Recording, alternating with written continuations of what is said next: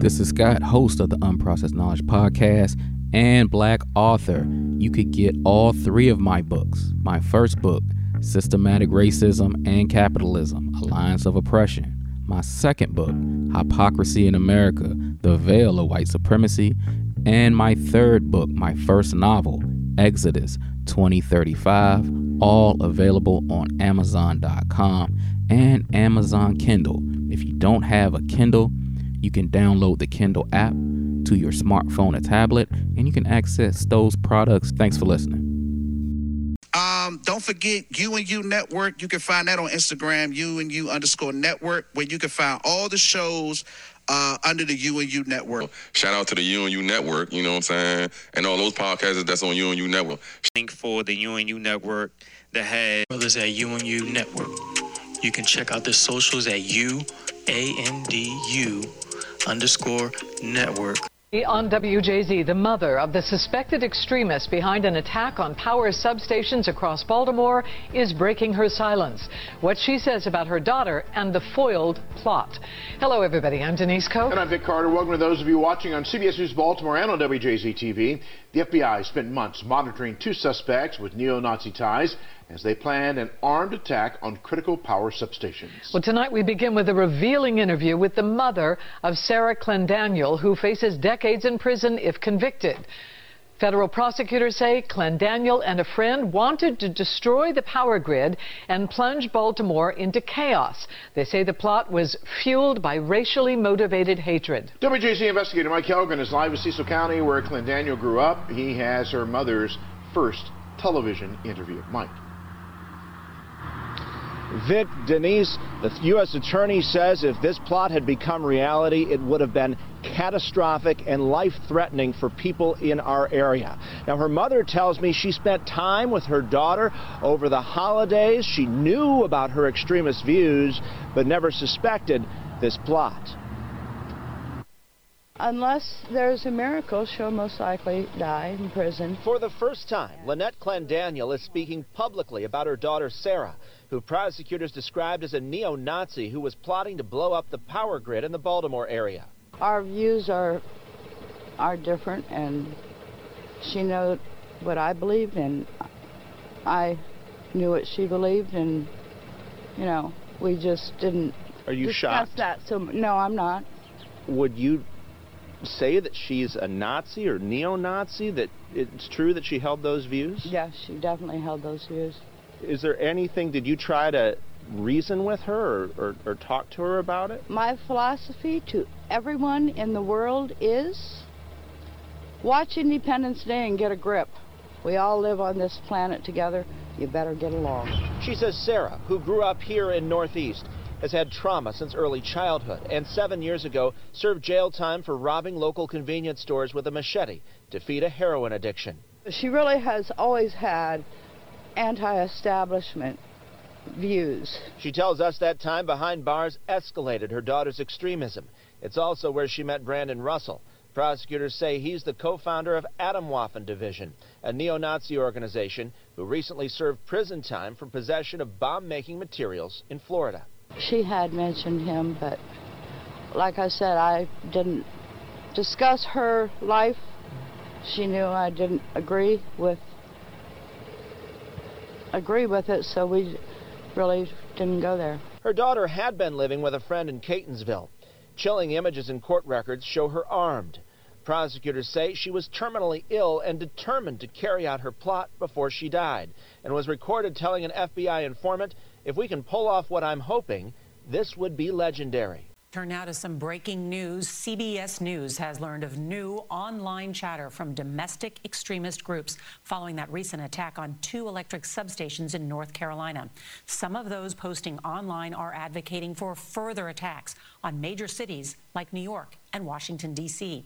CBS's Mark Strassman is in North Carolina, where the lights are finally coming back on. With two substations in Moore County raked by gunfire, more worrisome than ever, security around America's grid infrastructure. Most concerningly is copycat attacks in the coming weeks against other elements of the grid. Chris Krebs, CBS News cybersecurity expert, has watched threats against America's grid proliferate. like this one posted online hours after the Moore attack. So substations can be easily compromised. Hmm, tell me more. This attacker knew exactly where to hit. And they did it deliberately and they did it multiple times and they did it very thoroughly. There's a playbook for it if you're so inclined. Absolutely. It, there is absolutely a playbook. The Department of Energy reports roughly 70 intentional attacks on electric facilities just this year.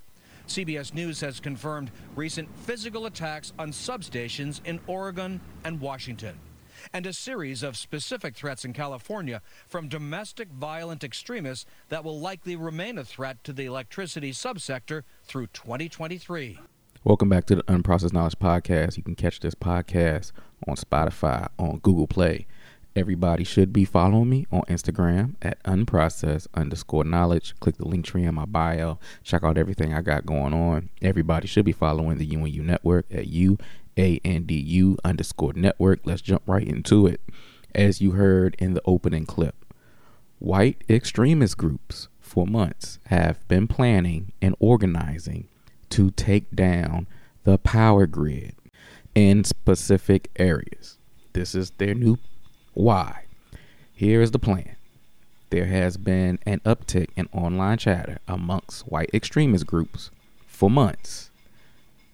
Their plan is this if you take down the power grid in particular areas, wait till the sun goes down, and then you can start ambushing black people. That's their plan. I'm telling you. This this isn't blackety black conspiracy talk. This isn't this is real. This is what they're organizing. This is what they're actually doing. You heard it in the opening clip, courtesy of ABC News and CBS News. This is happening. They foiled the plan in Baltimore. We'll get to that in a second. It actually happened in North Carolina. It happened in South Carolina. It happened in Oregon. It happened in California. They are attacking the power grids. It's a twofold plan attack the power grid, take the power down. If it's a area, if it's a predominantly black area such as Baltimore, take the power down. Wait till black folks start looting, because they, you know, in the mind of a white extremist, if the power goes down, it's only a matter of time before black folks start looting. Once the power goes down, you know, you camp out by the mall, you camp out by the Nike store, you camp out by the Best Buy, you camp out by the Target as soon as people start looting, you just shoot as many black people as you can. Or if you're in the Pacific Northwest or South Carolina or North Carolina, you take down the power grid, you wait till sundown, and then you just drive around and just start ambushing black people and just start shooting them. That is their plan. The FBI knows about it. They've been investigating these white extremist groups for months. Black folks be aware, black folks be careful for everyone's awareness, you may not be aware of how power grid works. If you take down a power grid in the right area, you can knock out the power for an entire city. I'm not exaggerating. The power grid in the United States is very vulnerable and has been vulnerable for a very long time. You may not remember maybe a decade ago the power grid went down and took down like four or five states. All right, that's how power grids work. One power grid services a very large area. So if you take if you put a hit on the power grid and take down the right area, you are going to knock down the power for an entire city, maybe even half a state, depending on where you are. And it don't take a whole lot. You just got to walk up to the you just got to walk up to the grid and, and start shooting it. That's their plan. Now, in the very opening clip, they talk to the mother of the female who got caught, who was trying to take down the power grid in Baltimore with her white extremist boyfriend. This is the so called leader of Atomwaffen, and I've talked about Atomwaffen before. He's from Florida. He's not from Baltimore. He's from Florida. She's from Baltimore. White folks, I know you're listening. I get your messages on Instagram. I don't respond because I choose not to, but I know you're listening. Here's the issue too many of you have family members who have white extremist views, and you protect them.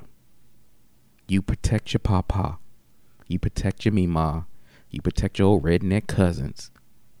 You protect your your parents. Some of y'all even protect your own children.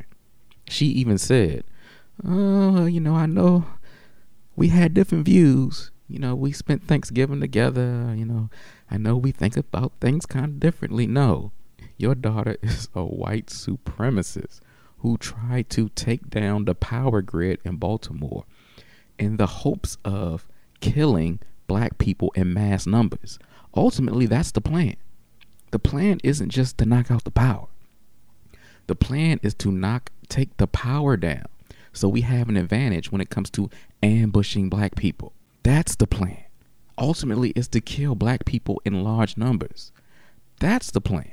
But she didn't turn her daughter in. She never told anybody, hey, my daughter is a member of a white, white supremacist group. Hey, my daughter has white extremist views. Hey, my daughter is dangerous. Hey, my daughter is capable of not only attacking the power grid of a major metropolitan area, but she's also capable of planning an attack on unassuming, innocent black people. She wants them to die. That's the problem we have. You protect the white supremacists in your family. That's the problem. That's the problem. Now, if you want to talk about that, go go ahead and DM me and let me know who they are. Since we're talking about white extremists, let's move on to the next story. State law bans wearing masks to conceal your identity on government property. So why are Proud Boys allowed to keep doing so? I'm news reporter Kelly Kenoyer, and I brought news director Ben Schachtman into the studio to talk about it. So, Ben, we have a wild story about legal precedent and the Proud Boys, and we'll get to that in a moment, but I wanted to ask you how you got started on this story. So we first wanted to do this piece as the first installment of our Ask a Journalist initiative, where people write in or call in and ask, a, you know, a simple question that they need a journalist to track down the answer to. So what was the question? The question was: There's a 1953 law in North Carolina. 18 other states, I think, all have similar laws that banned people from wearing masks and hoods on government property to conceal their identity, clearly aimed at the Klan. So in 1953, that law passed. So why it's still in the books? Why are the Proud Boys allowed to still show up on government property? Interesting. So you called New Hanover County first. What did they say? So they confirmed that legislation passed during the pandemic that allowed people to be required to wear masks by local governments doesn't interfere with this. The law clearly says you can wear masks for public health, you can't wear masks on government property to conceal your identity. The county said we believe the courts would recognize those as two different things. Okay, so that still doesn't really explain why the Proud Boys aren't having any arrests happen. So who did you ask next? Right, it doesn't explain it. So we asked the sheriff's office, and they said um, they weren't super familiar with that law, but that they were not going to get into an argument with each individual Proud Boy about the motives for wearing the mask. So then we went to the district attorney and asked uh, Ben David, have you provided any I don't know, guidance to the sheriff's office because that's often a thing with law enforcement. They'll go to the district attorney or prosecutor when there's a law that requires some nuance. Okay, so what did District Attorney Ben David say? Well, that's where things got interesting. Ben David said he had actually sent a letter to Sheriff Ed McMahon detailing his legal analysis of the original 1953 law plus the pandemic era law that allowed people to wear masks for public health. The letter's pretty unequivocal. It's it, it says cut and dry the spirit of the law was to prevent people from intimidating people from going to government meetings. So it's not about who at the meeting is okay with it. The idea is if people are showing up and they're masked for the sake of anonymity, you have to think about who's not going to that meeting because they might feel intimidated. And the other fine point here is that you don't have to commit a crime while wearing a mask. Wearing the mask to conceal your identity is the crime. So that's the gist of the letter that Ben David sent Sheriff Ed McMahon. Yeah, I read it over as well, and it really seemed unequivocal that he thought it was acceptable to bar the Proud Boys from coming into these meetings unless they demasked themselves, or to arrest them if they came in while wearing masks, because that is the law. They are not supposed to wear the mask. So once you had that information, what did the sheriff's office say about it? So the timeline here is a little tricky because we first talked to the sheriff's office before Ben David sent this letter. So we wanted to go back after Ben David sent the letter and sort of give them another chance, another crack at this question. And they doubled down. They said they still feel like they are not going to get into what they called the mass debate, even though Ben David's guidance was pretty clear. So, a couple things we needed to make clear. One, Ben David is providing guidance. He can't tell the sheriff's office what to do, and he can't order them to arrest anyone. And the second thing is that Ben David was pretty clear that this applies to anyone who wears a mask to conceal their identity. It's not, it would be the same for any group of people who showed up or any individual who showed up. So if a left wing person came in a, for a protest and was also masked, they could also be arrested for this. Yes. So Ben David's letter doesn't mention the Proud Boys at all. It would apply to anyone who did that. But that's effectively where we were left. Um, state law says you can't wear the mask to conceal your identity. Legal experts agree. The county agrees. The UNC school government agrees. District Attorney Ben David and his office agrees. But the sheriff's office has said we're not going to get involved in that. We're not going to enforce this law. That's really interesting. I know that the local chapter of the Proud Boys is very good at toeing the exact letter of the law, so I'm curious about how this will impact their interactions at some of these public meetings. Yeah, I can say up until this point, we've heard them joke about how they're wearing their masks um, for COVID, but they've also explicitly, publicly, repeatedly said that they are wearing their masks to conceal their identity. Um, they've spoken publicly at public meetings against mask mandates. So it's really clear that they are not wearing it for COVID, which means they are violating the law. Um, in my amateurish, non legal reading of Ben David's letter. So I will be very curious to see if this changes the interaction between law enforcement and the Proud Boys. All right. Well- Down in North Carolina, the white extremist group, the Proud Boys, they are showing up to local government meetings with masks to intimidate lawmakers and to intimidate other citizens from showing up to the meetings. And that is against the law. They're doing it anyway. Why?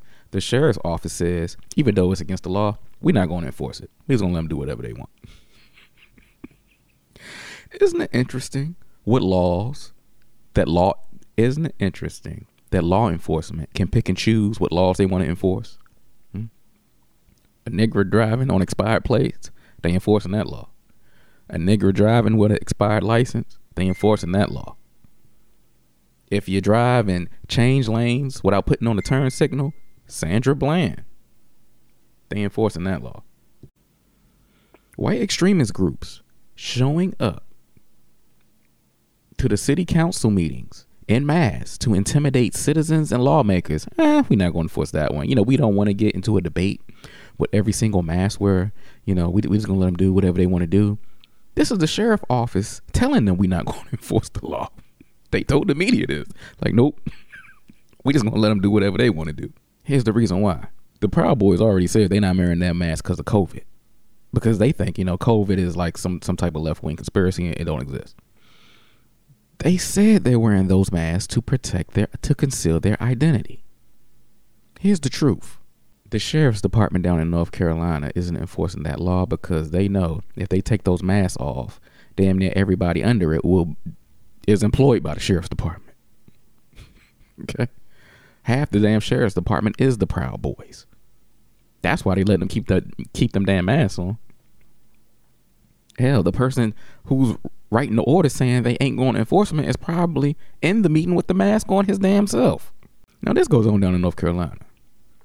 Now you know if I was a, you think of me and uh, you know you and you stepchild, uh, O King Johnny, um, a taste to consider. You know if, if we was to show up to the local city council meetings with with masks on, you know, I put on a red, black, and green mask and. You know, I got on my Malcolm X T-shirt and you know some black leather gloves. You can't see who I am, and I'm in there just you know not even saying anything.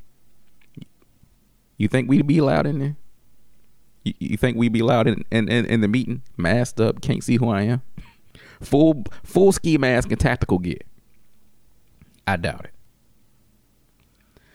Since we're talking about white supremacists, Peyton Gendron, the mass murderer who plotted, planned, and orchestrated the shooting at the Tops grocery store of black people and live streamed it while he was committing the murder was sentenced this week. And we begin with the emotional hearing in a Buffalo courtroom. The white supremacist who killed 10 black people at a neighborhood supermarket last May, hearing from the families of his victims, confronting him with their pain and anger before he was sentenced to life in prison without the possibility of parole.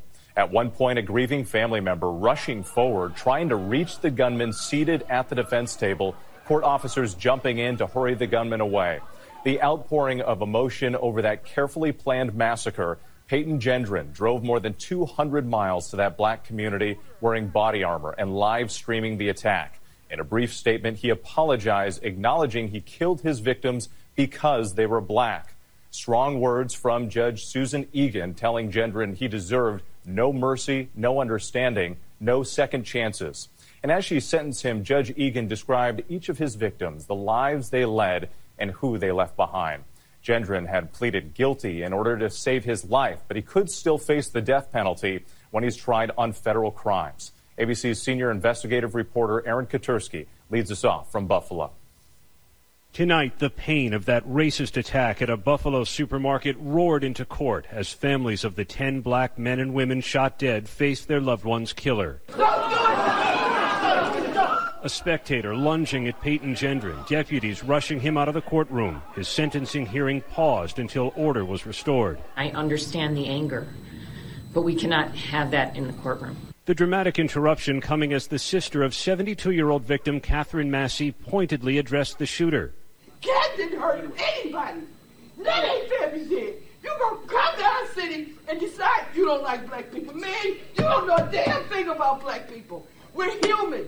Nine months after Gendron opened fire at the Tops supermarket in a well planned attack, the emotional wounds are still raw for Wayne Jones, remembering his 65 year old mother, Celestine Chaney. While I was writing this, tears fell from my eyes. Thinking about what a beautiful person you took. And with Gendron watching passively in an orange jumpsuit, the widow of top security guard, 55 year old Aaron Salter, who was hailed a hero for facing down the shooter, explaining why she wore red and black. Red for the blood that he shed for his family and for his community, and black because we are still grieving. I'm very sorry. Afterward, the shooter briefly apologizing. I did a terrible thing that day. I shot and killed people because they were black. But relatives and prosecutors doubting his sincerity. I firmly do not believe that that was from his heart. With Gendron pleading guilty to domestic terrorism motivated by hate, the judge sentenced him to the mandatory life in prison with no chance at parole. There is no place for you or your ignorant, hateful, and evil ideologies in a civilized society. There can be no mercy for you, no understanding, no second chances. Aaron Katersky joining us now from Buffalo. And Aaron, we saw just how painful it was for these. There you go, Peyton Gendron, sentenced to life without parole. He's also facing a federal hate crime charge in which he in which he could possibly get the death penalty if convicted. I hope and I prayed that they could have got to him and tore his ass up in that courtroom. I hoped and I prayed that so many people was jumping on dude that the bailiffs wouldn't be able to subdue him all. They should have beat his ass to death in that damn courtroom. That's what should have happened. But once again, well, but Peyton Gendron, he's still alive. You heard him apologizing. Oops, my bad, y'all. I'm sorry. I I shouldn't have did that. I shouldn't have drove to that grocery store and killed people just because they was black and, and live streamed it on my on my Twitch account. Me shooting black people. I shouldn't have did that, y'all. I'm I'm, I'm so sorry. And he got what he could, what he should have got. He he deserved that life sentence. And once again, his victims are dead. He's still alive. Cops ain't shoot him. Even though he's online murdering people like he's playing a, a, a, damn video game in real life. Cops didn't beat him to death. Cops didn't put their knee on his neck. Isn't it interesting how when the purpose white police know how to bring them in, bring them in alive, they ain't scared for their lives then. It's not a life and death situation then. They can they, they can arrest them and, and, and bring them in without casualty. I want y'all to put y'all listening ears on for this next clip because I found this particularly telling. This is an interview, courtesy of the cows, that college professor and author Dr. G. Sue Carlson did. Now, this woman's a college professor in Georgia. She writes books on racism. She was asked because in many spaces she is the only she is a white woman, and in many spaces she's the only white woman doing counter racist work. You know, she works amongst like I said, she writes books on racism. She's a college professor. She's a PhD, and in many times she's the only white woman in the room. So she was asked a question: Has she ever come across any black people who she thought hated white people? Listen to her response and listen to her explanation. Uh, in all of that, did you meet any non-white people uh, who just, hey, I hate white people on sight? You don't have to do anything. You don't have to say anything. There's nothing you can do that's going to change my mind. I hate white children, white old people, white women, white men, white gay people, straight people. If you're white, no can do. Did you meet, have you ever in your life met any non white people with that perspective? They hate anyone white? I'm thinking of a couple of men who worked in a mentoring program for non white youth in um, Austin when I was a doctoral student. I don't know that they ever said that they hated white people. Um, they were definitely very pro black about just about everything they did um, in ways that the university institutional mentoring system was uncomfortable with. And that was run by a biracial black white um, professor who whose work I still respect a great deal. Um, so I think they likely hated white people, but I never heard them say as much. So I don't want to misrepresent. When you say pro black, can you give us specific examples of what they said or did that was classified as pro black, so called? Um, I mean, I it, this is foggy, so I'm I'm doing my best to jog my memory. Um, I remember them talking a lot about their communities taking care of themselves, having the resources to do so, uh, particularly when working with mentoring uh, middle school youth uh, who were predominantly, if not entirely, black. Um, that there was great reason for them to have pride in their their histories and cultures, um, and that they didn't. This is probably the key here. That there was no reason to force them to assimilate to the system. I think that's per- perhaps the most telling for me. Did they? I don't know. Did they make jokes about white people or say nasty things about white people? Not that I recall. Okay. Were they hostile to you? Like, did they see you close or, or coming by or something and try and, you know, trip you or say ugly things to you? Absolutely not. No. Okay. Okay.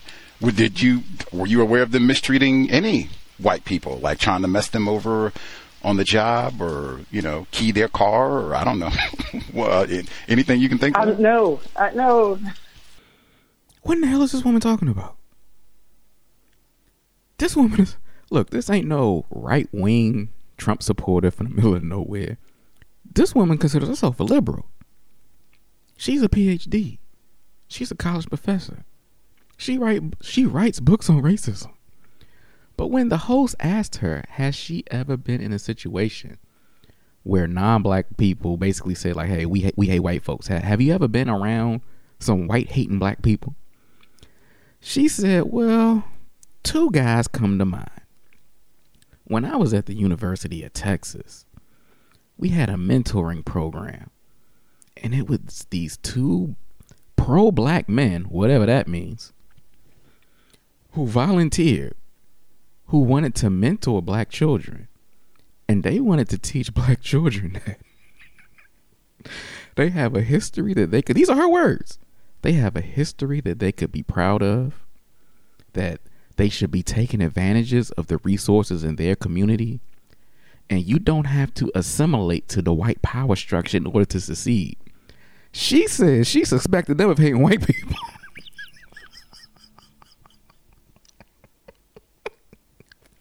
and when the host asked, well, did these two men that you label as pro black, did they say anything? against white people? Did they attack white people? Did they do anything against white people at all? She said no. I just suspected them of not liking white people because they wanted to help black children and teach them to that they have a proud history and that they should be taking advantage of the resources in their community and they don't have to, you know, assimilate to the white power structure in order to succeed. What is this woman talking about? What is she talking about? Look, the Jewish man has a very tight knit community. He sent his kids to Jewish schools. He shop in Jewish businesses. He predominantly stays in all Jewish neighborhoods. The Jewish community in America insulates themselves around their around their people. Nobody accuses them of preaching hate. The Arab man does the same thing. The Asian man does the same thing. People who classify themselves as Latino do the same thing. Nobody accuses them of preaching hate. But anytime black people want to teach black children that they could be proud of who they are and that we could take advantage of the resources that we have in the black community and we could, you know, work amongst ourselves to build ourselves up, then that's preaching hate. You get that? Here's here, here here's what I've observed. White folks think that way because that's how they think. The white community, by and large, they think in order for us to get ahead, in order for us to take advantage of the resources, in order for us to make our communities great, we have to hate everybody else. We have to hate everybody else to get ahead. That's how they think. These two black men who volunteered to mentor these children, she gave no evidence that they hate white people at all. They just love their people. But in the mind of a white supremacist, if you love your people and you black, you must hate white people. I've heard it for years. When everybody, every other group understands, I can love who I am without hating anybody else. But when you're black, if you love your people, you gotta hate white folks. That's how white people think, because that's how they feel. That's how they feel. They feel like in order for me to love my people, in order for me to for me to love people who look like me and put my people ahead, I have to hate you. That's very telling. And this woman, again, is considered a so-called liberal, college professor, writes books on racism. And she herself showed her own racist views. Once again, this has been another episode of the Unprocessed Knowledge Podcast.